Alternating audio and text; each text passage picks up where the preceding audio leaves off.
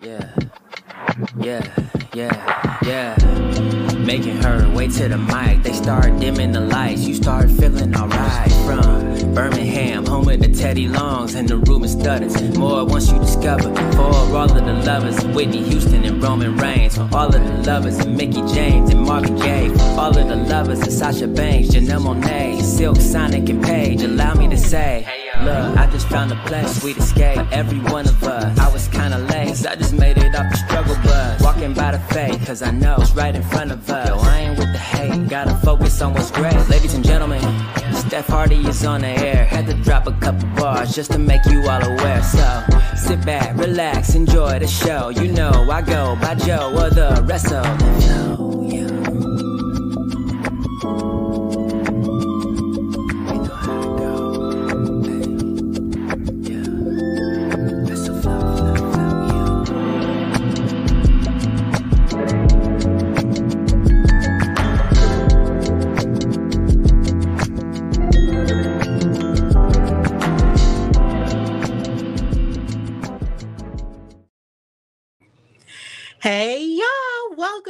another new episode of the Hardy Wrestling Podcast, live vibe with your girl Stephanie Hardy, host and creator of this fabulous platform, and of course, host and writer for Women's Wrestling Talk, the number one women's wrestling show on the planet, and color commentator featured on the Belladonna Division, Battle Club Pro, Black Girl Magik 2022, and soon to be Spartan Wrestling.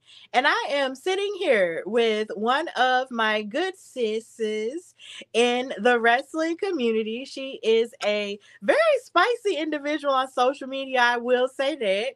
Um, she gets it cracking with a lot of her opinions that can rattle some and shake some tables, you know. But either way, that's her thing, and she's good at it.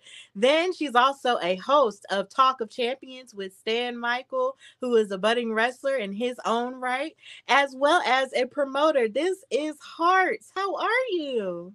Hi, Stephanie Hardy. Look at you. Like I was I was happy with your intro. And then you sit there and talked me up. Hi, it is a pleasure to be here. I think um I'm trying to think. I think it was 2020 when mm-hmm. we first ended up on a podcast. I can't remember the name and I'm kicking myself. Me neither. But Crazy. It was so long ago. yeah, it was. That was forever ago. It was like the beginning of like both of us doing things within this stuff. So it was so long ago. Mm-hmm. But I remember just that vibe you brought, and I was like, oh, I love her. so I'm happy to be here with you, and I'm happy that you're doing all the amazing things you're doing. Thank you so much. And it's so funny you said that you had just started then because I thought, you know, you had been in it for a while even then because I had seen you before. So I was just like, okay, well, I thought, you know, you had been in it for like a while, but if we just started at the same time, that's crazy to think about. I started um April. Well, actually, I started doing wrestling shows January 2020, mm-hmm. right before the pandemic, and then Talk of Champions started that April. Oh, okay. Okay, yeah. Well, I started in February of 2020. So, yeah, that was I started a month after you and then your show started after mine. So, yeah, that's around the same time. Look at us. look at us together look, look how far we came. Yeah, look at us. It's crazy. And look at look at what just doing a show about wrestling brought us. Yeah it's insane. Like it's really insane. The journey has been, you know, a winding one, but it's been a blessed one. And I'm so happy to finally have you on. Like I'm really I, I'm so happy to be here. Yes, and of course, for those who are watching on Twitter and on Facebook and on YouTube Live, thank you all for watching. And chime in in the comments, you know, and then maybe some of the comments will show up at the bottom of the screen. I have no issue with that since we are live, and I just want to share that information. But of course, before we get started, sadly, today we lost a member of beloved member of our wrestling community in the Iron Sheik.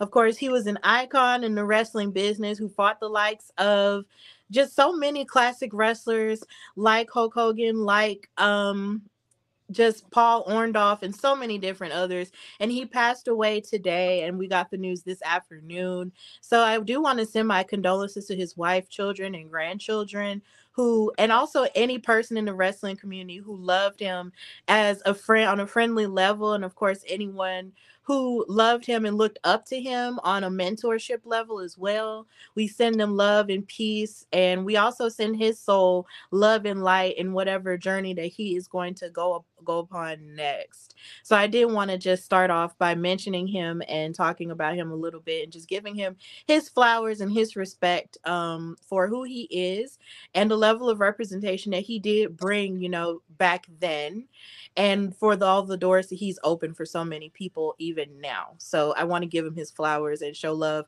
to his spirit and hope that he is on the other side having a good time in the wrestling ring in the sky.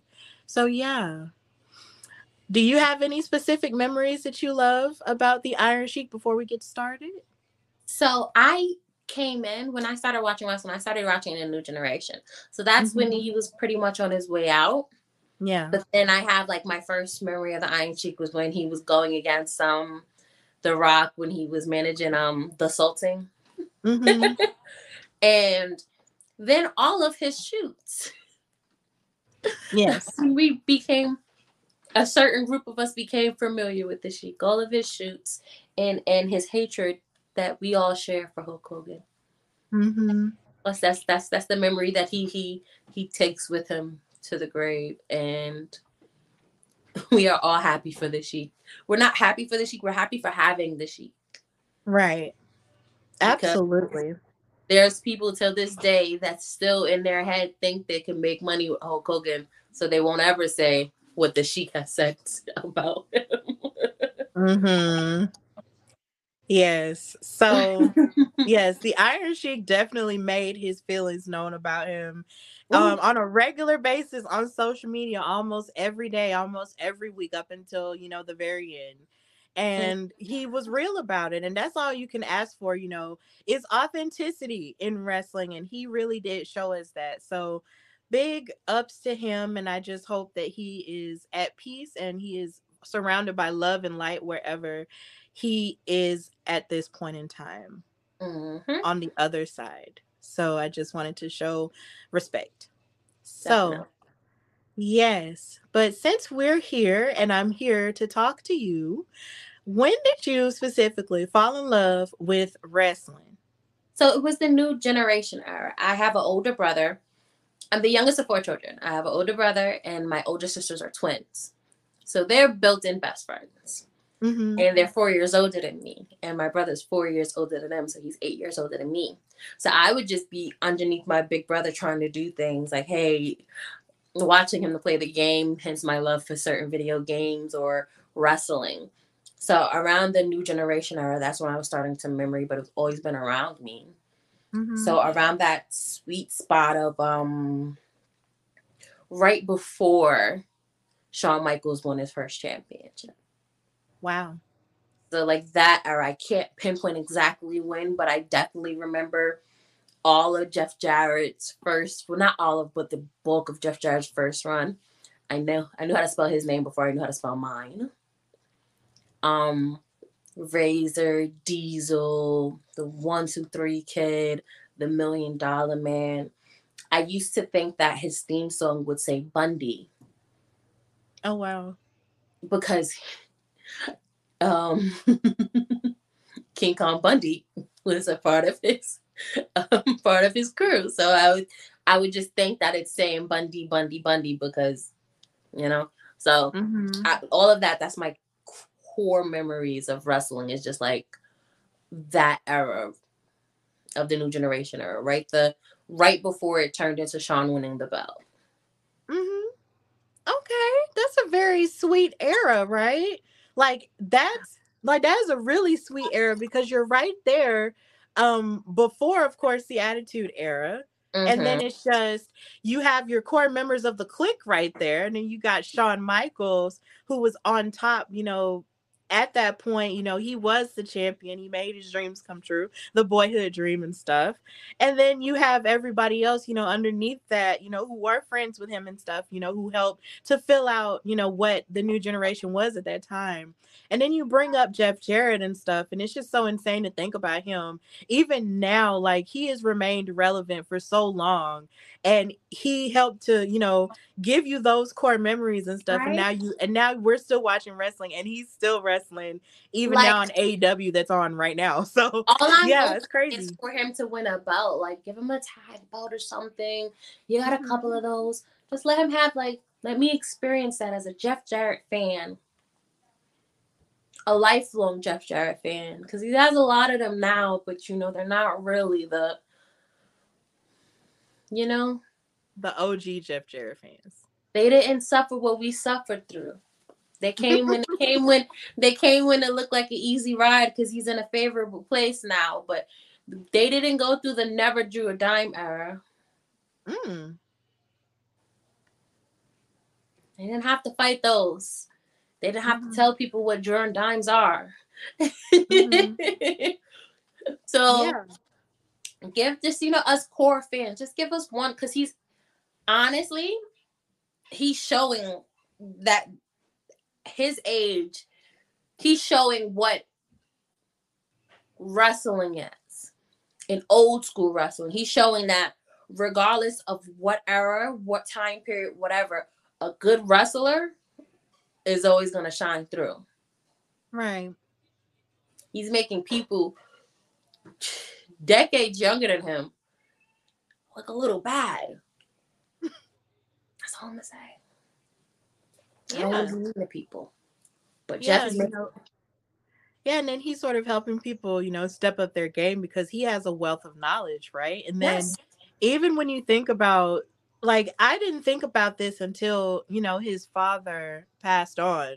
Mm-hmm. It's like when you think about his family as a whole and what they all knew and what both of them knew in wrestling, like that's like years worth of knowledge. That's at least over over 40 years at least. From his grandma. Right. Down to him. Right. See, I didn't and know about his grandma. Like, okay, yeah. Christine Jarrett. She was an old school promoter. Wow. Mm-hmm. Mm-hmm. And so he learned about promoting from his grandmother and his father.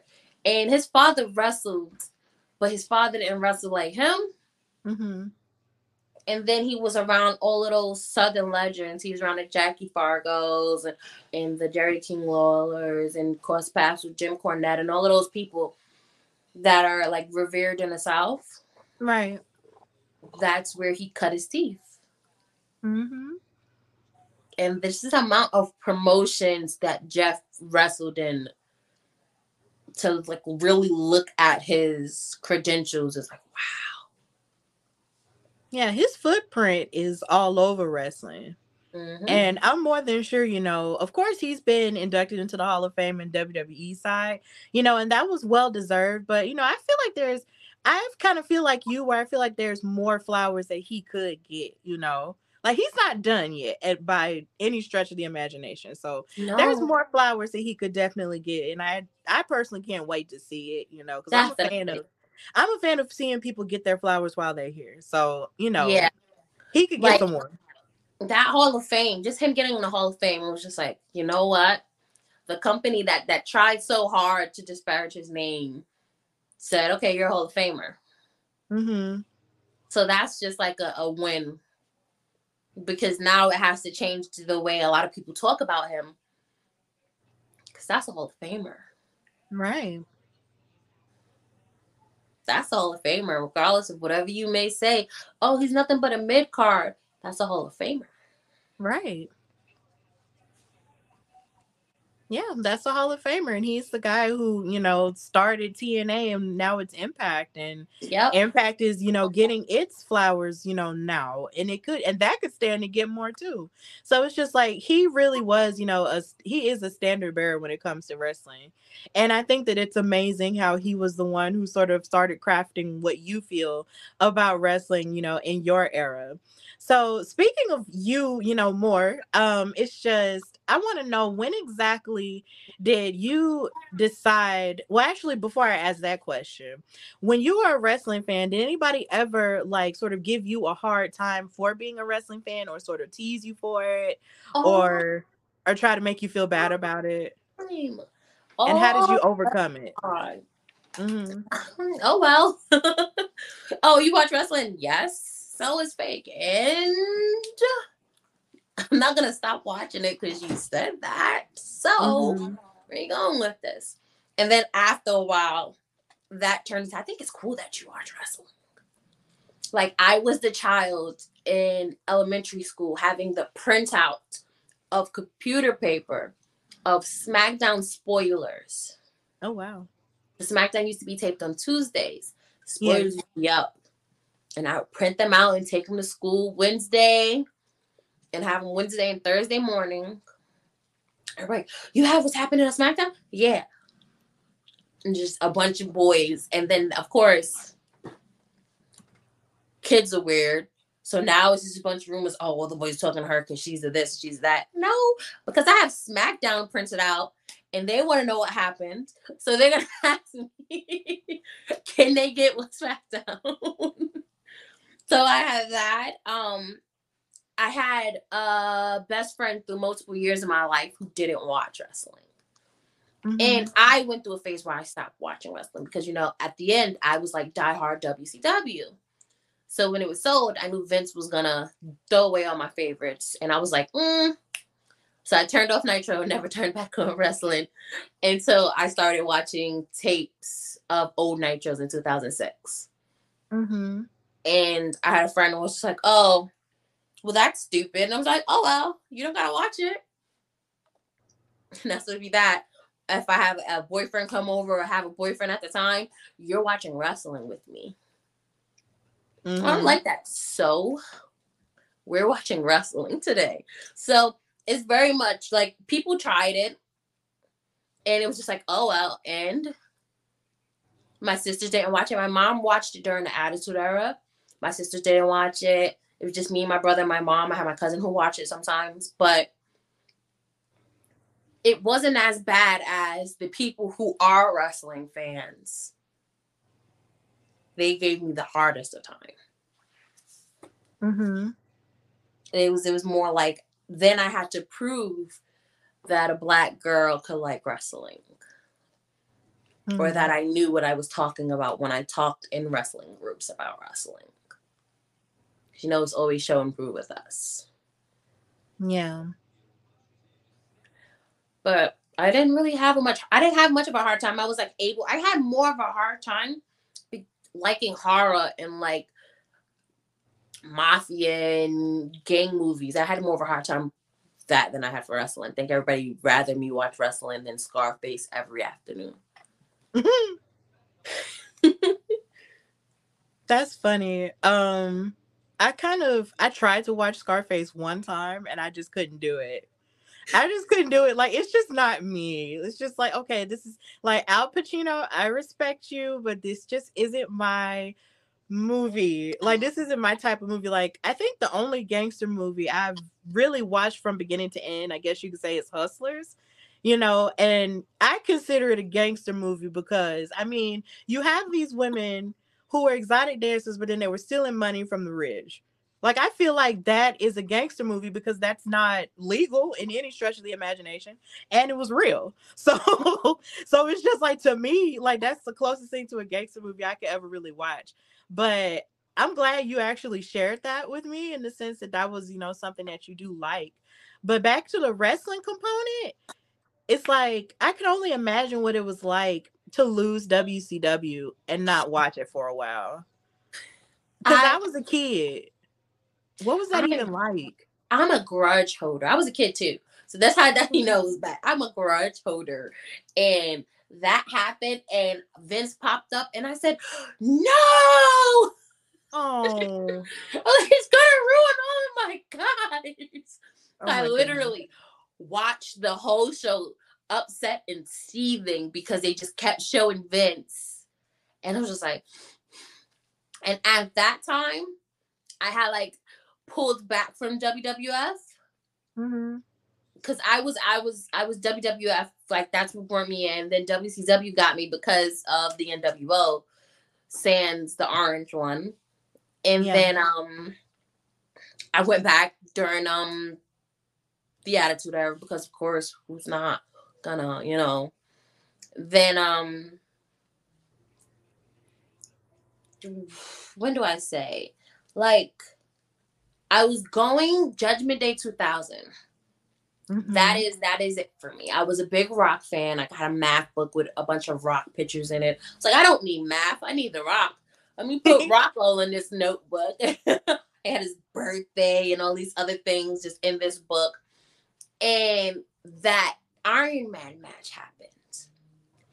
And it was just really it wasn't good for me as a kid Mm-hmm. is worse as an adult. so the Iron Man match made me say, okay, I'm gonna watch Nitro tomorrow. Cause it was it was just a mess of a match. It was like really a cluster of everything that I didn't want to see. And then it was just like, why are they doing this to the rock? Right? Mhm. And unfortunately, I was a smarter fan at an early age because of WCW. Because in their later years, they did a lot of pulling behind the curtain. And again, I, I would have spoilers, so I know certain things. And I have my older brother who, again, was eight years older than me. So he would tell me things. So I knew a bunch of it. And I was just like, uh, I don't like that. That was nasty. That's that's not good to me. So then I, I I started watching WCW more, and then um, it was at one point where I was like, I'll catch Raw when WCW goes off, Mm-hmm. and then if it was a good enough episode of WCW for me, I might watch the replay directly after. So it was like ah, and then after um, cause cause 2000 for me for WWF wasn't really good. Like 99 was like really great. And then the beginning of 2000 was the McMahon Helmsley era, which started off cool, but then immediately it was just like, it's too much. You're stacking the decks too hard. And it's like, why? Why? Who want to see y'all come out and beat everybody up? Merciful, merciful. I can never talk when I want to talk, but when I'm not on camera, I say everything perfectly. Oh, so like you just beat everybody to a pulp, and who wants to watch that? Mondays and Thursdays, and sometimes on Sundays, and Saturdays, and if you watched all the other extra shows during the weekend. Mhm. So I kind of like moved to WCW, so it was heartbreaking to lose that. And then I was just like, "Well, music time. Let's get in. Let's get into some music and horror movies." And that's what I did. So it's funny um how you mentioned, you know, what it was like for you to lose WCW because for me, WCW was my gateway into wrestling, but my father was taping it back to back every Monday. And it's just like when it was gone, I didn't know about it because I wasn't watching it live like he was because there was a there was uh, my whole life story is weird and I can't really get into that right now, but really there was a point where I wasn't watching it as frequently. And so by the time a certain point in my life changed, I just looked up and WCW was gone and I didn't know what had happened until I saw Eric Bischoff show up on Raw in like 2002. And my dad explained to me what was going on and because he was going on and on about it. And I'm as and here again, I'm still like mm-hmm. young. So I'm like, I don't understand what's going on. Why is this such a big deal? And so finally, you know, he bought the DVD of the Monday Night War. And watching that with him helped me to understand the context of everything that I had seen, you know, him tape, you know, chronologically how everything happened from beginning to end. And I was just like, dang, like there was a whole war going on.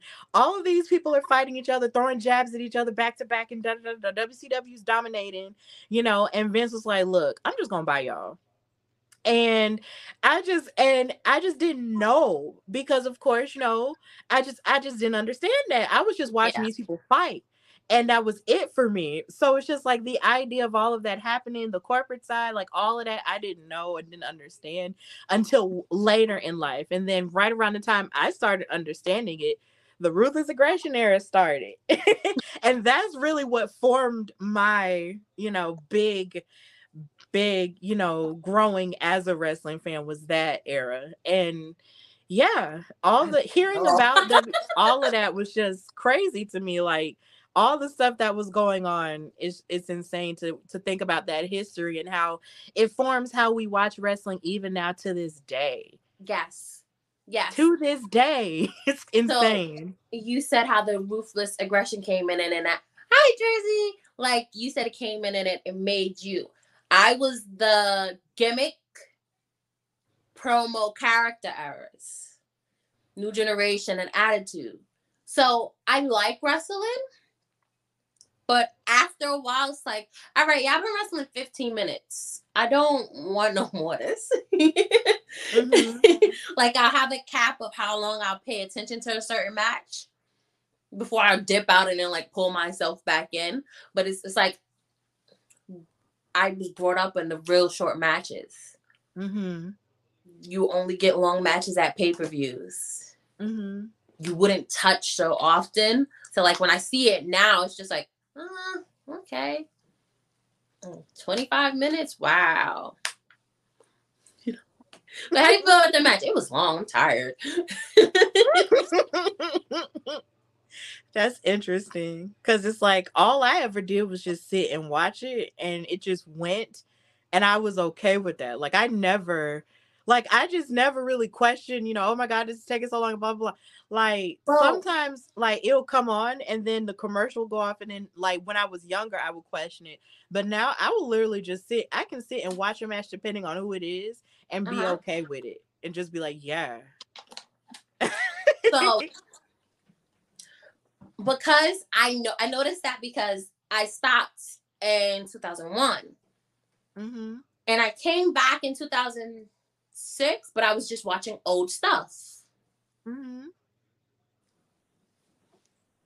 Thank you. so I came back in 2006, but I was just watching the old stuff that we had taped. Yeah. Or like DVDs that were coming out around that time. Mm-hmm. So I was still watching short matches. And my nephew got into liking John Cena. That's what brought me back into wrestling. My nephew started liking John Cena because of the Fred movie. In the Fred movie, John Cena plays Fred's imaginary dad. Yeah. Papa Figglehorn. Oh my God. Yep. So my nephew was a fan of Papa Figglehorn. Mm-hmm. So my brother gets him a little two pack, which is John Cena, in The Rock. I don't know if I got him that or did my brother get him that. But now mm. my brother's like, okay, that's Papa. My nephew's like, that's Papa Figglehorn, but who's that guy? So my brother shows him The Rock and shows him John Cena as a wrestler. Mm-hmm. So now my nephew loves wrestling. So now sitting with my nephew, 2000, uh, is it 11? 11, 12. Oh that was so long ago. And it was, yo, it was a long period for me actually watching the live stuff. But my nephew gets back in, my nephew gets me back into it because now this is all he wants to watch. So now we're watching. And that's what got me back in. So when I'm coming back from just watching old stuff like the network, I had the WWE on demand and the network. And all I would do is go watch from 96, 95, WCW, 93 WWF up until 2001. Mm-hmm. And I would just stop, restart. wow. Or I would sometimes go further back, depending, like if I wanted to watch something else, like if I wanted to watch old Sting matches, I would go watch older Sting matches.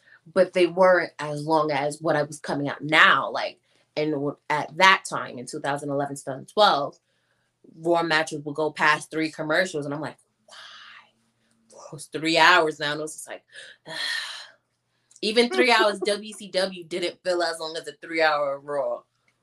Mm-hmm. so that's like the first thing i know it's like they take a lot longer with these matches now.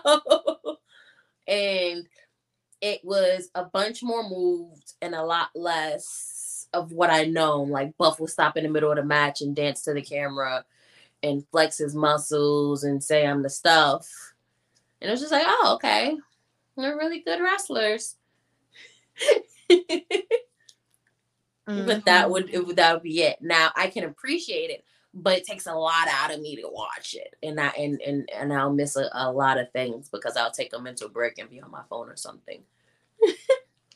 Yeah, I get it. Cause sometimes sometimes I find that you can have an issue sort of paying attention to certain things because it can, it's a lot of dedication to like sit for hours, especially when you're living your regular life, you're working and you're also possibly sitting or standing or whatever you're doing for hours.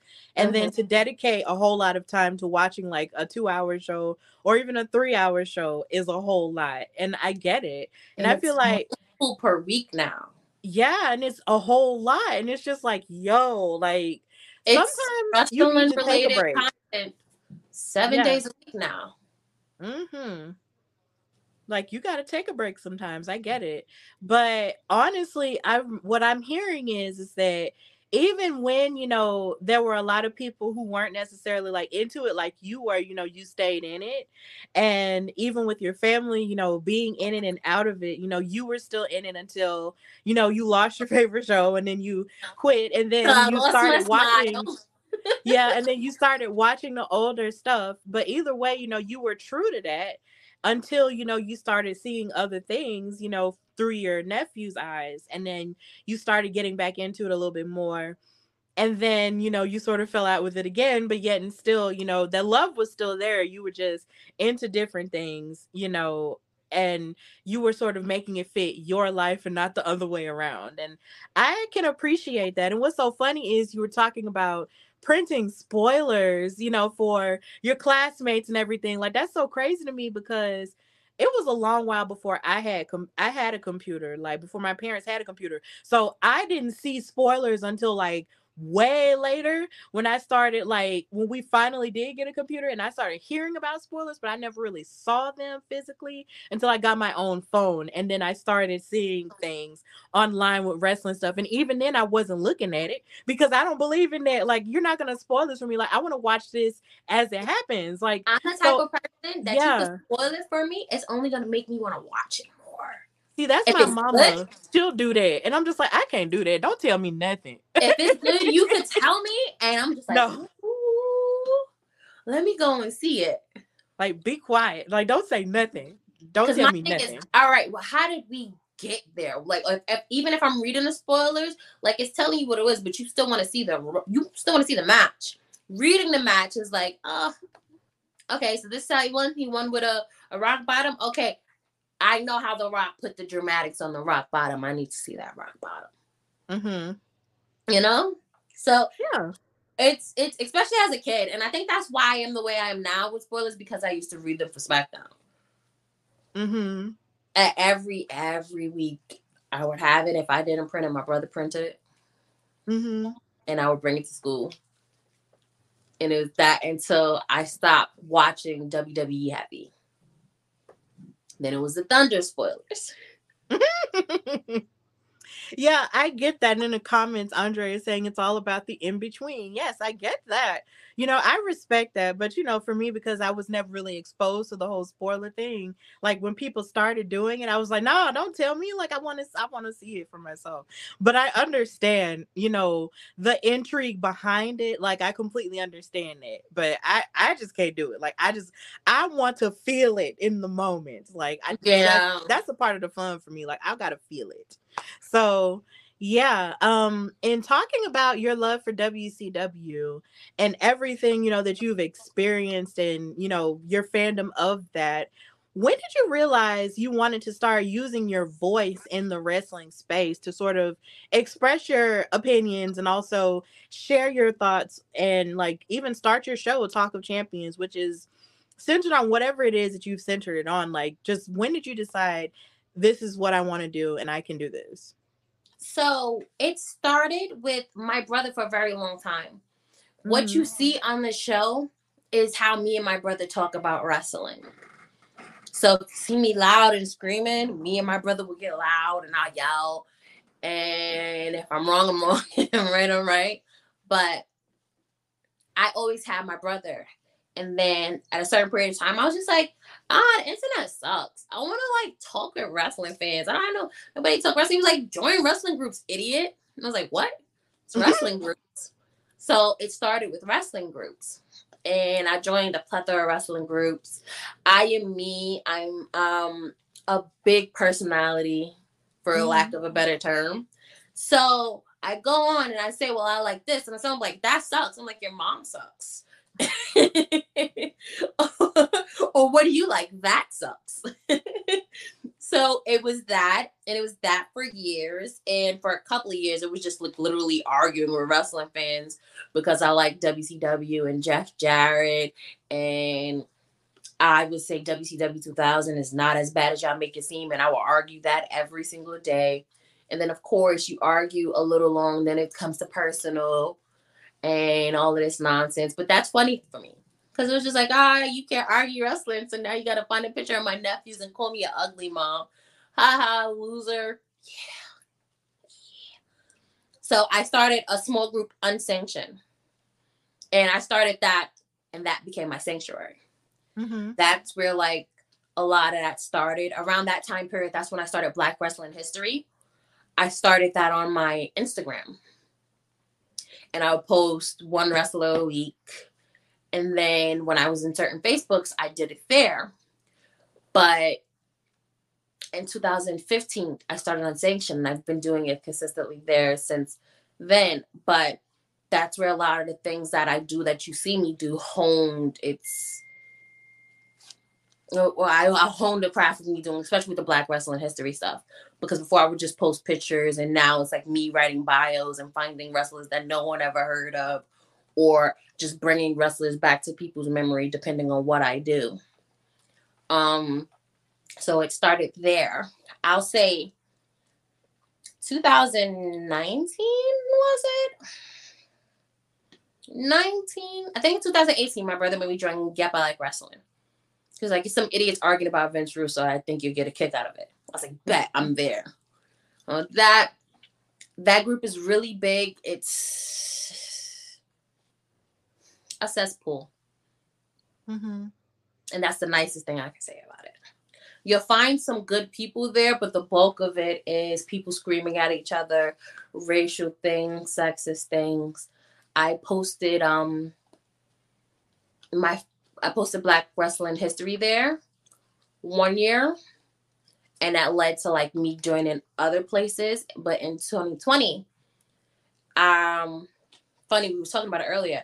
The Tessa Blanchard thing happened, mm-hmm. and I was voicing my opinions on it in my group and in that group, and it led to someone asking me, "Do I want to join their um wrestle wrestling talk show because I guess my post was getting traction and a lot of attention. So that led to me joining um Unpopular Review, where I met mm-hmm. Katrina, and I met um Stan. I won't say other people's names, but those are the two that you know stick. I also April, April. I met Katrina, April, and Stan, and I started, they asked me to start doing shows. I started doing shows at the end of January after the Royal Rumble. And that's how I fell into it.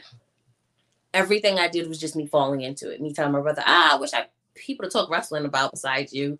Oh, join wrestling groups. Oh, arguing years in wrestling groups. Oh, you want to join this show? So that led to that. I wasn't necessarily treated favorably there. So that ended up with me leaving. Me, Stan, and Matthew, we started Talk of Champions. Basically, we started the platform because I wasn't treated how I wasn't treated with respect. And I was pretty much um they was pretty much painting me to be the angry black girl. Mm-hmm. So that's where my love for Katrina always started because regardless of how they tried to paint me, Katrina was right there arguing for me. And so was Stan. So when I left, Stan was like, I don't want to be there if you're not there. so we started talking champions, and we just started that because doing unpopular review and talking about current day wrestling, especially in the middle of, at the start of the pandemic, it got real boring. So he was like, I want to talk about old wrestling. So we started mm-hmm. talking about older wrestling topics. We started talking about um the Kliq. We started talking about the Montreal Screwjob, of course. No one starts an old school wrestling show without having a Montreal Screwjob show. We was talking about just certain things that happened that we enjoy, like the final Nitro. That was like the first time me and Stan did a show by ourselves, and that was like what became Talk of Champions. Mm-hmm. And then we started Talk of Champions, and then it just snowballed into a lot of different opportunities. So I never decided this is what I want to do. I just mm-hmm. tripped one day and fell into it. Okay. You know, it's a really interesting story because it's very similar to mine in some places, except I didn't necessarily have that much of a harder time as I'm hearing that you did on social media because what it sounds like is people really tried to silence you and made it made it seem like oh well you're doing too much and all this other stuff because a lot of that stuff you've gotten online i've gotten since i've started my platform. It's like you'll post certain things about history or post your opinions about things that have to do with you that do affect you as a black woman and you have other wrestling fans who couldn't walk a day in your shoes you know mm-hmm. and then they mm. sort of cast their opinion on it and it's really hard and they sort of trash you for it and then they get mad personal with you which is unnecessary um and it's unwarranted because i mean we're we all love the same thing but my thing is if you're not listening to my experience and discounting it as you know untrue just because you don't go through it then there's then there's no way we can understand each other. And yep. what it and what it seems like is you were searching for a place even though you did find it with unpopular review because i do know about them and i do love them and katrina i found it with katrina. with yeah definitely. Yeah definitely. It's just like you were finding a place where you could say what you wanted to say and value the things that you value in wrestling in a safe space and you know and you created that you know out of a necessity and I'm glad that you did because, you know, you have to do that sometimes. If there's anything we have learned in the past few years um, with content creation in wrestling and all of the above, is that if you're not being appreciated in one place, you know, you can either go somewhere else where you are appreciated or you can create the place where you are appreciated. Yep. So it's sounding like that's what you and Stan, you know, and your brother did do. And even with the pandemic, like when I listen and hear you talk about, you know, talking about older wrestling, because wrestling was a little bit different, you know, during the pandemic. It was different. There were no fans and stuff, but it was still going on, which is something I do appreciate to mm-hmm. this day. But, you know, there were a lot of people who were feeling nostalgic for the things that they once loved. And I think about ESPN and how they were showing lots of older things you know, of older sports, especially when the Last Dance documentary came out. That was enjoyable because mm-hmm. I got to see what basketball was like in the 90s. Because, of course, you know, I'm a child. So all I knew Michael Jordan from was Space Jam. I didn't know that he had won like 50 11 championships and there was a whole lot of drama behind that. So you were able to serve that level of content, you know, when it came to WCW for those you know, who really liked that sort of thing, who liked watching older stuff and going back in time and looking at that as it's available. So that's really innovative and that's cool. Mm. You found your safe space and then you found a place to be innovative, you know, where there wasn't a place to be innovative. And I think that's amazing. Mm. So, with that in mind, I think the only thing, the one thing I want to ask you is like, what was sort of like your favorite event or favorite episode of WCW that you've covered on Talk of Champions and why? So my favorite. This is mm-hmm. where I get a lot of a lot of slack. We covered New Blood Rising. Mm-hmm. New Blood Rising Matter of fact, I New Horizon is my comfort WCW pay per view, but we did Bash at the Beach 2000. Mm-hmm. Bash at the Beach 2000 is the infamous pay per view where um Jeff Jarrett laid down. Mm-hmm. It wasn't. It wasn't. Listen, Jeff Jarrett laid down for Hulk Hogan, and I uh, I did. I I didn't know what I was doing, but eventually it hit me that I did. Um, we covered that, but that was the infamous um Jeff Jarrett laying down for Hulk Hogan and Vince Russo calling him a bored bitch. Sorry. Wow. Yeah, it's okay. he he ended up calling him that, and it was a lot of drama and nuance behind that story. Um, Stan doesn't like WCW 2000.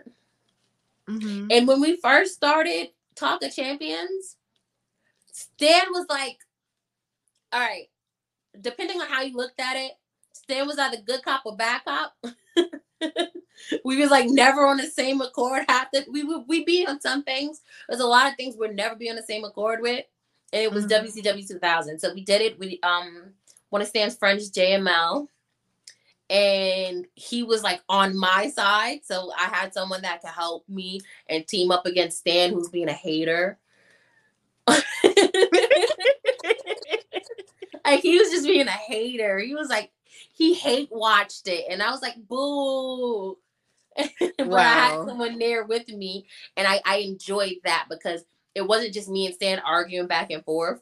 It was me and Stan arguing back and forth with a third party that was like, you know what, I did like this too. So I was like, yes, I'm justified.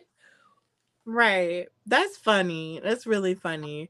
Um, I just know I've never like it's been such a long time since I've looked back in WCW content that I feel like if I were to watch it now, like it would be really interesting to me to kind of just look back on it. Like it man, it's crazy. It's so outdated. And watching it now with what we know, we're gonna watch it with today's goggles.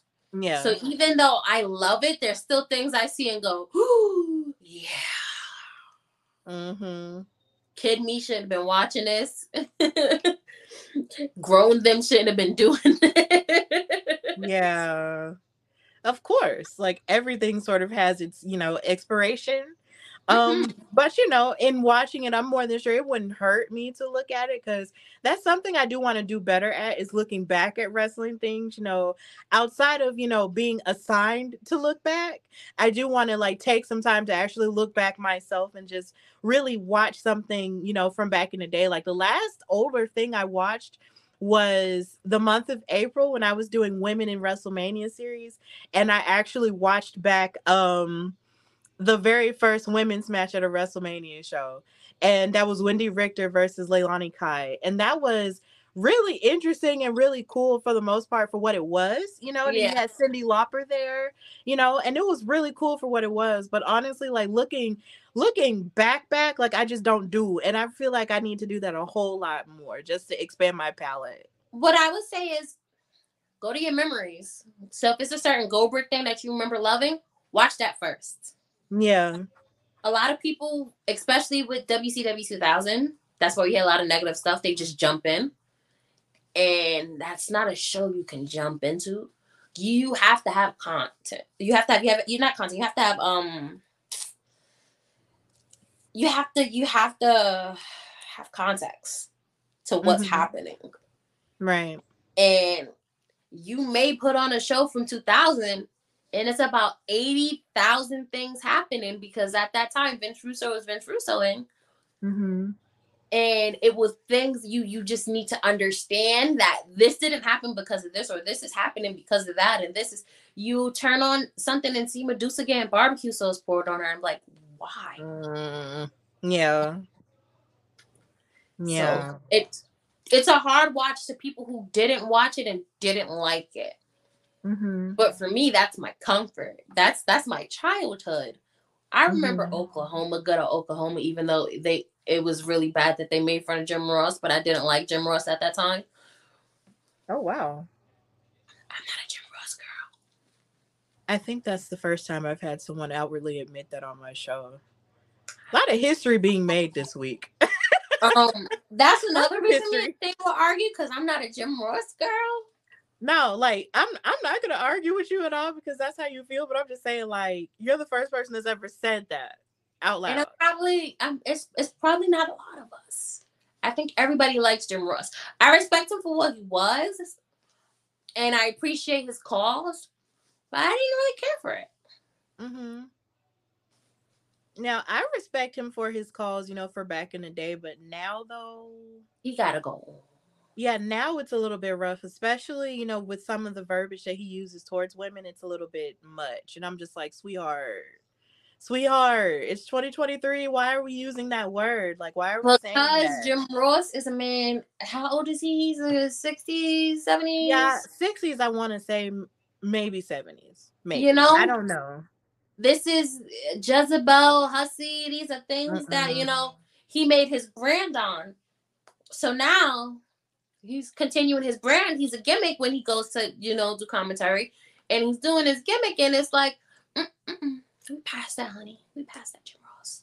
Yeah, it's it's a bit much. Like it really is a bit much sometimes, but you know, we like what we like and we respect that here on the Hardy Wrestling podcast, but I think With- that has a lot yeah. to do with me knowing too much, right? mhm, and I blame WCW 2000 for this because they came very meta in t- late 99 2000 I think that was always kind of meta because because because um Eric Bischoff would pretty much read WWF spoilers on TV yeah, he would. so we always watching WCW we was we always knew more than we should as wrestling fans Mhm. I can only imagine what that was like cuz seeing those old tapes and watching it backwards and seeing how, you know, open he was with just doing it, I was just like, "Whoa." they opened up so much more than they need to open.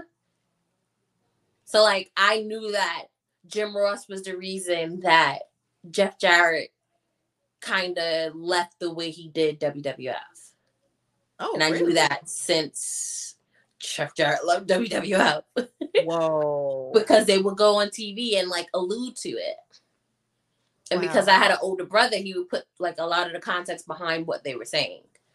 So I was like the type of wrestling fan I am now, I was it at 10, 11. Mm-hmm. I had no choice to be watching WCW. like it would it was it was something that um they were taking away all the belts because they was revamping. Um, they just finally brought back Eric Bischoff and Vince Russo to work together after firing Bischoff, bringing in Russo, firing Russo. They were bringing them back, and they stripped everyone of titles. Sid was the champion. Eric Bischoff says, "What are you gonna do? Get your scissors?" Ooh. Now that goes to the Arn Anderson Sid Vicious story where Arn Arn was stabbed with scissors. And that was happening in WCW 2000. I feel like a book should be written about all of that because that's It just is- a it is- lot. I literally have it on my dresser right there. It's a Nitro book. Oh, okay. Well, it exists. Okay. It's a couple books written about that. It's a couple books written about that. Yeah. And speaking of books, you know, something that I do love, you know, that you did mention is that, you know, you would write your Black wrestling history around Black History Month. And I remember a few years ago, I don't know if it was a year ago or two years ago, I asked you, I was just like, when are you going to write a book about Black wrestling history? Because I feel like I learned so much from you with everything that you were posting about black wrestlers that I did know about and ones that I didn't know about. And I'm just like, this there's so much knowledge here. Like, have you ever thought about creating or crafting like so like some printed knowledge of all of black wrestling in history and just making it definitive and just putting it out there and just selling it and just I being did awesome Think about way? it. till You said it. Oh, really? Okay. I'm not a writer and I struggle with getting what I give you guys because I know I'm not a writer. So like Yeah. a lot of times if you read it, it's like written very poorly, but it's like I'm jotting down the notes and then I'm like forming it into a sentence and then I'm forming it into a paragraph literally like most of the time the night before Wow. just to get it out there because sometimes it's a lot of information to get. Sometimes I'm fine tuning who I want to do. A lot of the years I did it and it was very unorganized. In 2019, I started to organize it better. Right. I write out a list of people who I wanted to do. Um, I started doing them by years they debuted, which is like it makes it better for me because a lot of times once we get to the later years, there's more information than it was in the beginning. Right. So it's a lot. A lot of the information I get from certain books. Like especially if I'm talking about older people, hmm like the older wrestlers, a lot of that information I get from books. So there's books out there. If anybody would want to, an actual writer, like, I, can you help me? I would help. But I don't think that I could do it because I'm like, I'm not a writer. and this would drive me up a wall to try to, you know, do this. But the idea of it being a book is dope as hell. And if anyone Mhm. like, you know what, I'm gonna take her up and write that book. Give contact me. I will help you to the end of time. But I don't think that I can do the book, you know? Right. I'm sure some there has to be somebody out in the world. We're gonna put this clip out here. I'm sure there's somebody out in the world that would be happy to help you write a book, like that actually has the experience of collecting and compiling a book that would be, you know, willing to do that. There has to be somebody, somebody That- out there So that's just as passionate about it. Or for that. But Shantice herself writing a book, I'm not for that. it's okay though because i mean everybody you know everybody isn't necessarily comfortable writing and that's okay. But you mm. know the idea and the concept of it i feel like it's really like i feel like it's necessary. And you know how many people you know who you just never know how many people might be interested in that kind of you know thing. Like that could be a Imagine, like, college book. Having a tabletop book and you could just open up and read about Luther Lindsay. right and it's just like I would love it, especially it's, it's certain ways you can do it. You can do it by eras, you can do it by towns, you can do it by you know genders. You could figure it out. It's certain ways. Like there's a lot of wrestling uh, in in our culture. yeah A lot of it's it's not always pretty, but it's a lot of it, and that's Mhm. like when I did um in 2020 I did an all woman one. And that's when I realized this is is is deeper than you know Rock, Booker T, Mark Mhm. Henry, The Godfather. No, it's a lot. And I'm all for if someone wants to say, hey, I want to put out a book. I want you to help me. I would love to help you with this. I'm all for that. Absolutely. I absolutely agree with that. So in the in the meantime as your show is growing and as you know you're beginning to find more of your voice, when did you also decide that you wanted to become a promoter of an all black woman show? Um or is if that's the first show you've ever promoted or whatever like when did you decide that you also wanted to become a promoter and create a show such as Black Girl Magik, which I have had the pleasure of seeing the first one and being a part of the second one. So I didn't create it. That's the great part about it. Um Stan from Talk of Champions that led Stan into wrestling school. While Mhm. Stan was in wrestling school, we met Taylor Norman or, or Spice Spiegel or however she likes to be referred to now. Mhm. I, I met her and I think it was just one day. I think it was the day Undertaker said how wrestlers isn't as tough as he was. Yeah. And I think I was just like walking around the gym making fun of it. because it was like, um, mm-mm. wrestlers, wrestlers used to go out really bad in your days. I don't know what I think we're happy with this. and I think it was mm-hmm. like just making jokes about it. And she was like, Oh, you know a lot about wrestling. And one day she comes and she says, I want to do an all black woman wrestling show. Do you want to like do commentary? I said, No, but I'll help you if I can. And at first it was that. And then somehow between that, that moment, she actually put it together. I think with um the the owner of the school, they helped her, and the trainers there helped her put it together. So the first one, I helped a lot, but it was very minimal. Mhm. And then because I, I didn't know what I was doing. Had no idea. I don't think anybody involved with that knew what they was doing. So it was very minimal. But also the um the showing for that, the people that came, the people that supported was very minimal. That was a fun ass show. I was just thinking about it earlier. Like Jacob Fatu was there And I was Oh, being wow. me, and Jacob Fatu said, Girl, you funny. You want some Hennessy? I was like, These are my favorite things, Jacob Fatu. Sure. you know? So Jazz was there, who was cracking jokes with Jacob Fatu. Jazz was there c- talking about the chicken that was being cooked. It was just a great show, and I was mad that people didn't support it as much as they said they did online. Hmm. So this is where a lot of the things that you say about me being spicy comes along. Cause I waited about a month and a half, and then me and Kiki did a show, and I done cussed everybody on my show comments that didn't watch or wasn't there. Like y'all don't support black women like y'all say you do. Y'all go here and y'all do this and y'all do that, but y'all don't support black women or all black women wrestling show. But y'all want me to sit here and believe y'all support black women. Went off about it. I went off about it for so long that that made Spice decide she's going to do a second one. Because I was cussing somebody out, and someone said, I'll be at the next one.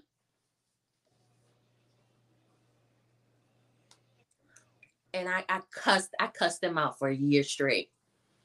So when she decided to do the second one, I said, it was dope. Was different. but it was it was it was it was fun. So and when she said she wanted to do a second one, I was like, I'm gonna help you with promotion and I'm gonna help you get sponsors. She was like, okay. Then the more stuff, she was like, I want you to be um my second in command. I was like, sure. So I'm the type of person, and I don't know if it's a bad habit or is it a good thing, but eventually I'll say I'll do it. And I'll like take control. And I don't want to say like take control, but if I see you can't, boom, I'm gonna do it. Don't worry about it. Mm-hmm. If you're struggling, let me do it. I got you. We're gonna get it done. And that's what happened last year. A lot of people spoke to me because I was just like, yo, Taylor, focus on spoken um the card and speaking to the wrestlers. If I can do it, let me do it.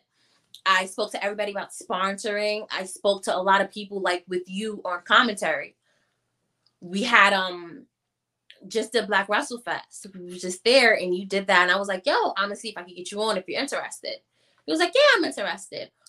Um that Katrina doing the ring announcing.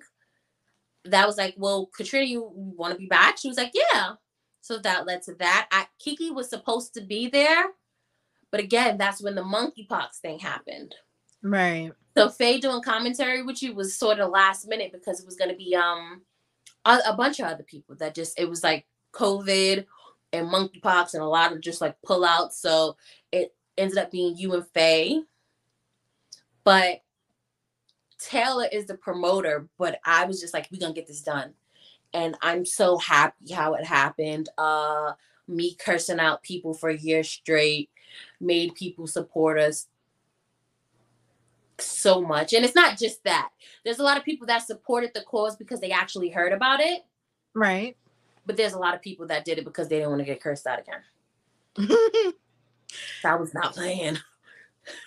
right. I have a funny story about that. I saw you and Kiki, even though I didn't know Keeks at the time, um, talking about that on social media. And I feel like this was the weekend of an all women's event in St. Louis.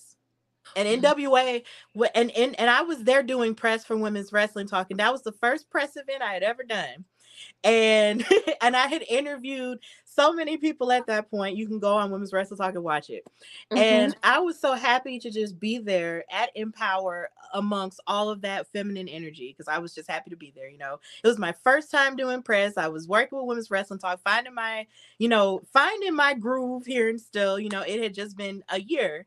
So I'm just like, okay, this is great. And then I saw y'all talking about this this show and and and talking about, you know, your frustrations about Black Girl Magik. And I was just like, whoa. I was like, what's happening? Like, is everything okay? Like, what is wrong? You know, and I remember seeing everything about Black Girl Magik, but just not being able to go because number one, I didn't know how to travel to New York.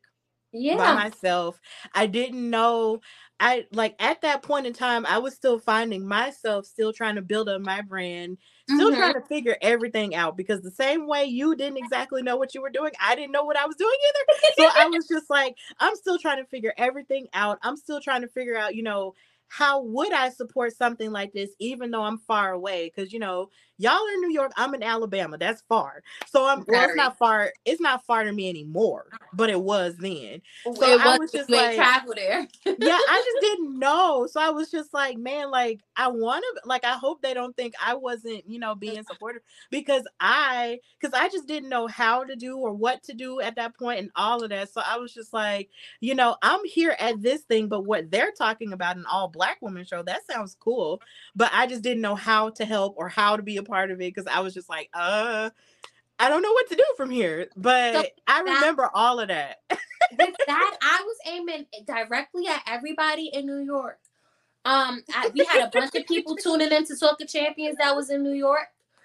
Um, there's other places and other groups that has a bunch of fans that's in New York, and they come out and they show themselves for other places and other things, but they don't go to Jersey for an all black women wrestling show. But you know, if whatever big indie name is gonna be in a Jersey show, if they get someone who just left WWE or AEW wrestling, y'all gonna y'all gonna move mountains to get there. But y'all come in my black face and tell me how much I support black women and love black women. But where were y'all? It was a lot of space for y'all, and y'all wasn't there. Mm-hmm. So I specifically aimed it at the ones that could physically get here. Kiki couldn't, but Kiki brought a ticket. Mm-hmm. And even if you watched the show, there's people who didn't even watch the first show. Mm-hmm. So like, I aim that directly at a group of people, especially the ones that I spoke to most of the time and that I see often at other places, but I didn't see there. Mm-hmm and even with the second one, there was a lot of people that I see often but didn't see there. But at that point, I was just so filled with love from the second one because of just the support it got. Mm-hmm. Like I don't know, I was drunk at the second one. I was drunk at the first one, but I got really drunk at the second one. and what wow. happened was I set myself up. The first one I ate. Second one I didn't eat. mm-hmm. I got there. My friend was bringing food. By the time she brought food, I already started drinking. So you ever you ever drink before you eat, and then by the time you look at the food, your stomach said, "Please, girl, you got this," because you're already no. drinking. No, like um, I I eat before. If I so do, like, I, I have to eat before. Normally I do, but that day was a day and I was like, give me this alcohol. And then I wasn't drinking regular alcohol. I was drinking Incredible Hulk. And Incredible Hulk is mixing two alcohols. You're mixing Hpnotiq and Hennessy. And both of those really, really, strong Whoa. drinks. Mm-hmm. So that was a really strong drink on cookies and grapes. Mm-hmm. And it was like two cookies. It wasn't even like a bunch of cookies. so I played myself. So I didn't get to enjoy Black Girl Magik like I did the first one but I enjoyed I enjoyed that we got there. Every single woman was paid. Yeah. Every every single woman was paid. We was giving people more than what they was asking for. We was giving people more than they said their rate was. We was giving because we had it. Mm-hmm. And the people that supported us supported us. We had more than just wrestling pod. I asked literally I always say this, I network across. I have all of these friends and we do podcasts and y'all want to invite me here. I you supporting black women. There's a there's a bunch of people that can tell you. I said if you're not sponsoring, I'm telling them you hate black people. oh my god. now that's now that's extreme, but it got the job done though. it was people that I knew and people that knew I was kind of joking. Mm-hmm. but I was joking enough that they knew I yeah, she'll probably do it. So but it's people that was gonna do it regardless. There's people that just put into it. And I wanted to do a lot more, but the timing was just it was like it happened so quickly. Yeah. And I think everybody that sponsored every podcast, it was so many like you watched the show back, every woman had about eight sponsors. Mm-hmm. It was like everybody getting sponsored. Every woman was sponsored. Every match was sponsored. The show was sponsored multiple times. And that is much more than I could ever ask. And the simple fact that I was able to do that for that show meant meant everything for me. Like I was like, if I wasn't drunk, I probably would have been crying. like, oh my gosh. Because I really love just black people in wrestling. And I support that, and especially black women. I wanted to like try to make that a safe haven Mm-hmm. and make it a fun space and just make it enjoyable. Is much more that I didn't get to do that I wanted to do for that show. But I'm, I'm not the promoter. I was the second in command, and that's all because that was Spice's dream. And I told her the whole way, this is your baby, this is your dream. I just believe in it. Right. And you believing in it, like, did so much, you know, for every woman on that card. And I loved being a part of it. Like, that was really one of the biggest highlights of my young career as a commentator and as a content creator and everything that I do. Like, that was one of the biggest highlights of my life, period. Like, commentating with Faye, you know, and because Faye was somebody I had always seen, but the idea that we got to work together and meet each other, you know, and call action together, like we had such great chemistry. And she was the first woman that I had ever really commentated with ever. Like, yeah, she was the first woman I ever commentated with. And just seeing every woman in being a part of that show um was just a blessing. Like so many women that I had seen and hadn't seen and heard of and hadn't heard of and just getting their information and just taking care of them in my own way like that's a huge blessing and that's something that I'll never forget like the energy was just so high and everyone was just amazing to each other and it was just a beautiful event that I'm just so happy that I got to be a part of even though at first I wasn't sure because of course I was just up there so I was just like how am I going to do this but thank God it worked um Listen, was I wasn't happy sure at be a part of first. I was just so happy to be a part of it, you know, and surrounded by all of that, you know, energy full of black women thriving at the top of their game. Women who you see on TV now, like Willow, who's the champion of New Japan now. Like, Oh, are you serious? Like, it's insane. Like, Trish Adora, who's just a dominant champion now, and she's been on television too. Yes. Like it's just like it's the most insane thing to really think about. Like all of these women, you know, here and sharing space in in that event that you and Spice created. Like that really that's going to continue to uplift the women that were a part of that show. And of course, there has to be a three. You know that. There has to be a three. it's Spice's baby. So when Spice says, I'm ready for a three, we'll figure out the figure outs. mm-hmm. And I'm gonna figure out my figure out, and we gonna figure it out. That's literally it. I I don't have no problem putting that stressful hat back on to make it happen again. Exactly. And with all of that, you know, we were able to come back together again and do the Women of Color in Wrestling panel with Katrina, right? It's all full circle. Like we all wind up back together somehow. Like, what was You that was like York being a part of Mm, that? So much last year. I was in New York three times. Like, I loved it. That's why I year- love it so much because I was there so much. Last year was an out of body out of body experience for me. Cause Yeah. going through all of that, I was actually um in school. I was getting recertified as a medical billing encoder, and then I took the test in October. Mm-hmm. So all of that time during the show, I was stressed because I was like, I don't think I could pass. I, I doubt myself with tests. I hate tests. And then I aced the test October. It was like, matter of fact, no, that happened. I was studying for the test on that panel, and I aced the test on October 25th. Hey, look at that. So it was just like literally an out of body experience from Black Wrestle Fest to like the end of the year. It was just like I did a lot. I did a lot. I did a lot. Mhm. and yeah. just sitting there like I was looking in you're open and I'm like looking at you talk, but I'm looking at my face and I'm just looking around like mm, like fidgeting and like looking at me on the screen and then looking at people watching me and it's just like And I did it didn't grasp until like a month afterwards that I spoke at Comic Con. Right.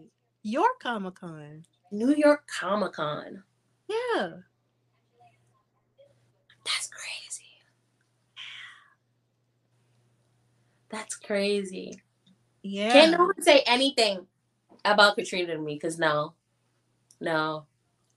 You, you can't say anything bad about Katrina to me. I'll punch you. Me too. I feel the same we'll way. Fight. We'll fight. How dare you? Exactly. And then it's just to be sitting there with you and Shay and you know and seeing how much she has grown um right. with on her own and with women's wrestling talk and just seeing you know Katrina you know continuing to thrive the way she thrives um and and then also being a mother too it's just like whoa. And then you have Lo and then you have Kiki like all of us like we we started you know that run and then of course the panel has continued to just go everywhere now like it's about to go to Florida now and it's just like it's so insane and I hate that I couldn't be Chicago. all of the places Like and it's just a beautiful thing and to have us all gathered together at that special point in time last year was just it's something I'll never forget, you know? And it's something I low key I selfishly want to just happen all the time, but you know, life and adulting and all of the things. But I'm just happy that it it, it even happened once because we were able Yes. to gather together and be real about our you know journeys as women of color in wrestling and love on each other and encourage each other you know and encourage other people huh who just came Mhm. on so yeah what remember Katrina had a poster that we all signed? yeah I had two, and I said, Katrina, can I have the second one? She was like, Yeah.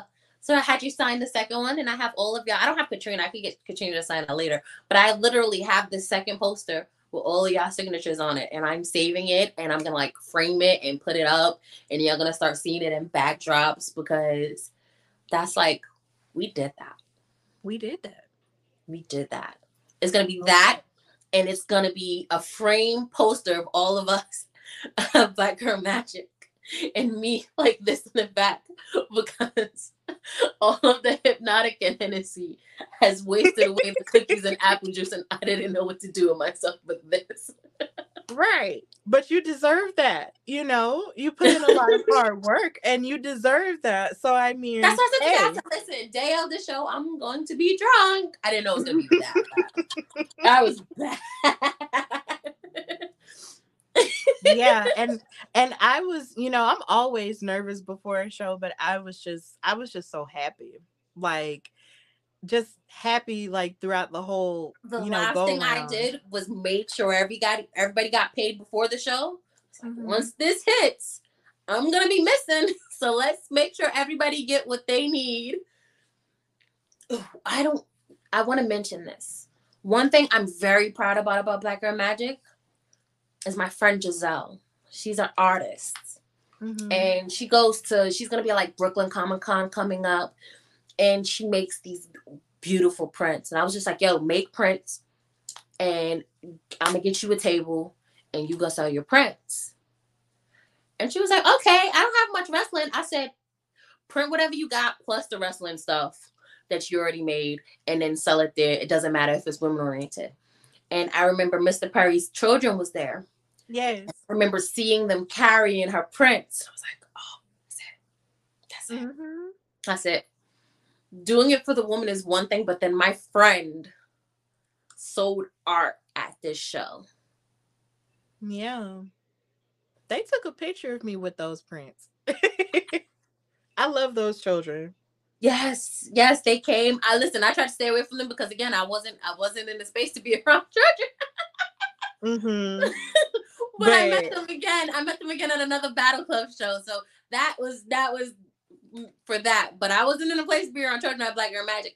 But seeing them carrying her prints, and I was just like, that's it. That's it.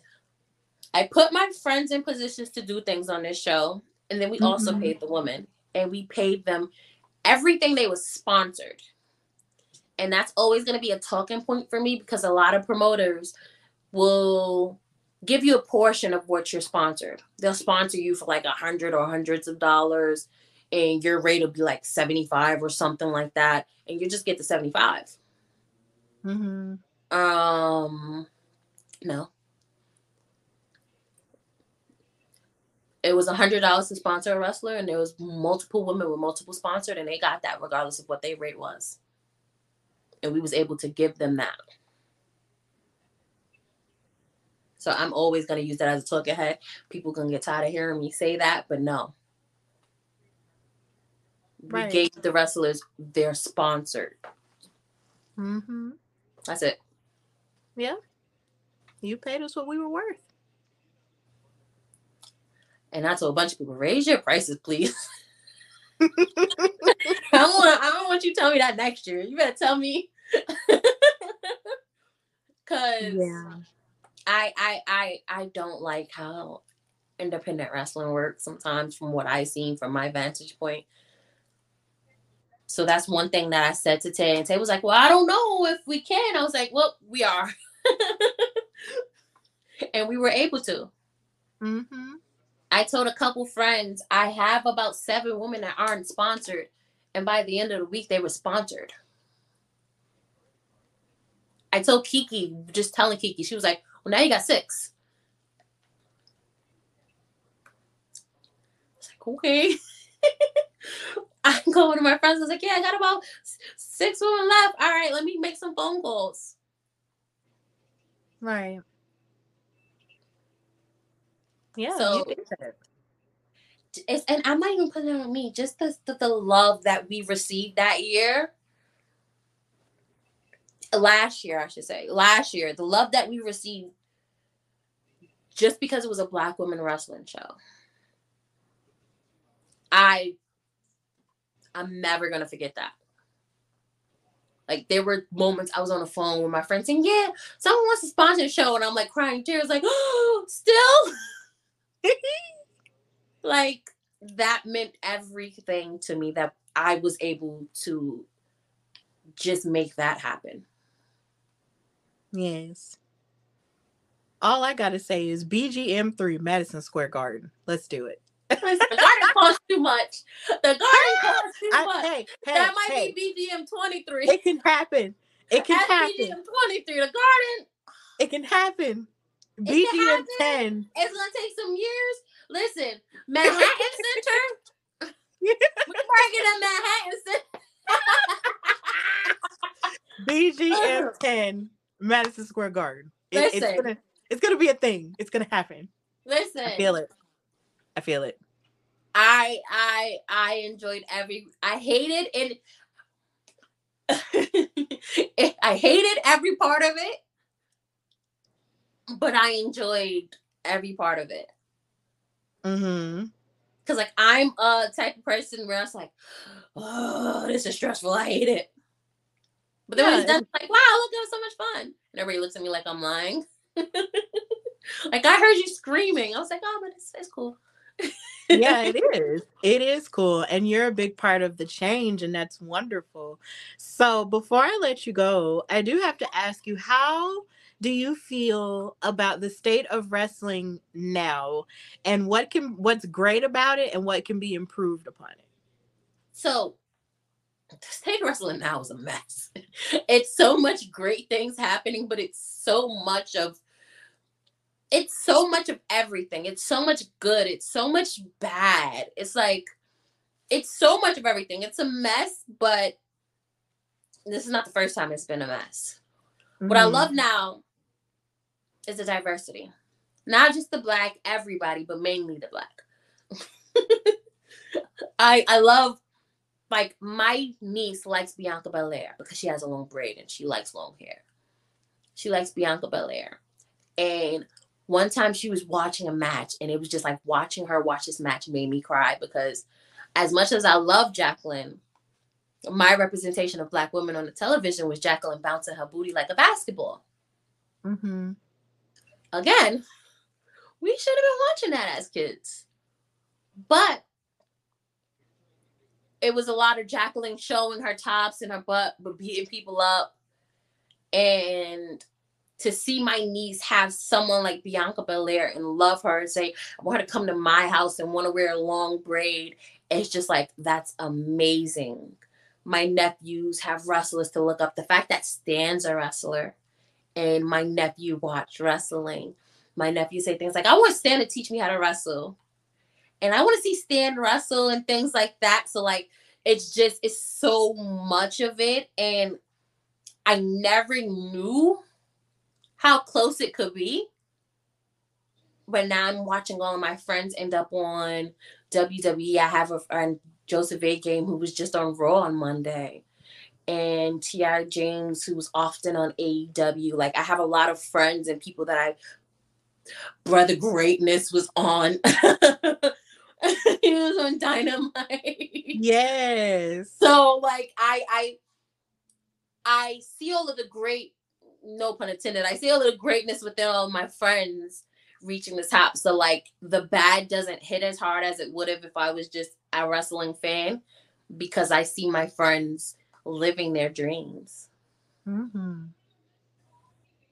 So like I love the state of wrestling for what it is and what it could do for the people that I met through wrestling. I see a lot of podcasters, a lot of us making deals and, and, and getting hired and, and being in these places and these spaces that they never thought they could be. So as a fan, it's a mess. but being a part of it, it's like it's really beautiful to see. Mm-hmm. I absolutely agree with that. You know, wrestling does have its ups and downs, but I can definitely agree with you in the idea that all the people that you meet in wrestling, it's like you're seeing them thrive in a way that you never really thought you could see otherwise. And you're just kind of like, whoa, like I know that person. I'm watching them pop off in a way that that I know that they are working for. And it's Stephanie beautiful. Hardy interviewed Trish Stratus and Mickie James. Don't make me Right? Don't make me cry. I'm not trying to make you cry, but it's like you yourself, right? You would have never thought this. You would have never dreamed that this could happen. And it's happening. And it's happening for so many around us. I'm just waiting for Kiki to be on a scrum talking about, hey, y'all. Mhm. Katrina interviewed great people all of the time. Just everybody on Women's Wrestling Talk. What Mhm. you guys do. Um, those wrestling girls at this point, WWE needs to give them a contract because they always on these media scrums and on these shows That that they doing. They do. Brian Waters, Kyle from Black Wrestling, you know, like all of this amazing things that are happening to so many people that's like just literally arm's distance for me. Right. And it's like what I said earlier. I don't care if people don't like me. Love my friends. Look at them. They're amazing. Like all of the Mhm. people around me is doing amazing things within wrestling. So I can't ever complain about wrestling. Yeah. Yeah, it's a beautiful thing to watch so many people that you love and people that you've met, you know, that are closer to you, of course, you know, geographically, but in my heart, you know, they're closer to me and stuff. And just watching them do stuff all the time, it makes me want to do more and go harder and stuff. And even and even, you know, discussions like this makes me feel like I am doing better than I think I am. It's it's a struggle, okay? It's a struggle. I But, you know- you, do you have imposter syndrome like me? I do. we have a lot in common. Yes.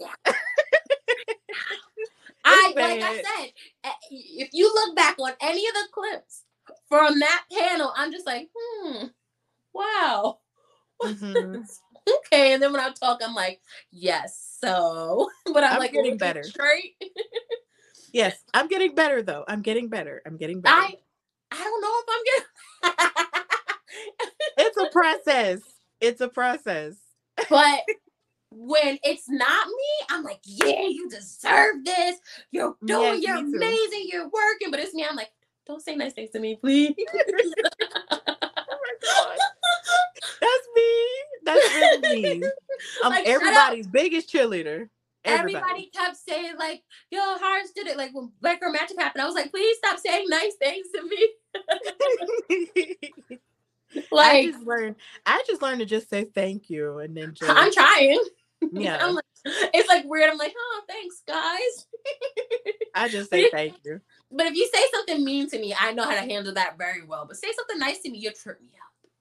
Oh man, you want to shut me down? So you're doing amazing work. Like, no, I'm not. oh my god, it's hard. But that's but that's where the work comes in, you know. There's there's the inner work that we have to do in order to feel that love for ourselves, you know. So we just have to work on it. Um, but everything that you're working on, you know, is always a good thing. I'm proud to know you. I'm proud that you're a part of, you know, my wrestling community at this point of my life. And I'm I love everything you do and I love who you are to me. So I'm really happy that we were able to make this happen. I'm so happy you were able to come on my show finally. Um years seriously. in the making. seriously, years in the making. Like, oh my God, everything's crazy. But I'm so happy that we were able to talk and have this conversation. So thank you so much for coming on the Hardy Wrestling Podcast. And if you don't mind just telling everybody where they can find and follow you and what you've got going on on the horizon. Thank you for having me. So, um, I am one half of Talk of Champions. We're on a hiatus because Stan is getting more into wrestling. Right. So now the ball is in my court whether I want to like continue and I'm like, what without you? so now I gotta like get over that codependency. But you can follow Talk of Champions on Facebook. You can follow the page. You can join the group. The group is always active. Mm-hmm. It's Talk of Champions on Instagram and it's Talk of Champs on Twitter because, of course, for whatever reason, that is a popular name and we couldn't get Talk of Champions. You can follow me at HaHrts, H A R T S, on Twitter and Instagram. I'm not on Instagram unless it's to promote or post pictures of what I've done that year. But I talk a lot on Instagram. Again, Facebook, if you join the Talk of Champions group, you have access to me there. And on the horizon, I'm just supporting Stan. He's gonna, if you follow Talk of Champions, you know the running gag of us always doing a show that Savio Vega was on. So Stan's getting ready to wrestle at a show that Savio Vega is on.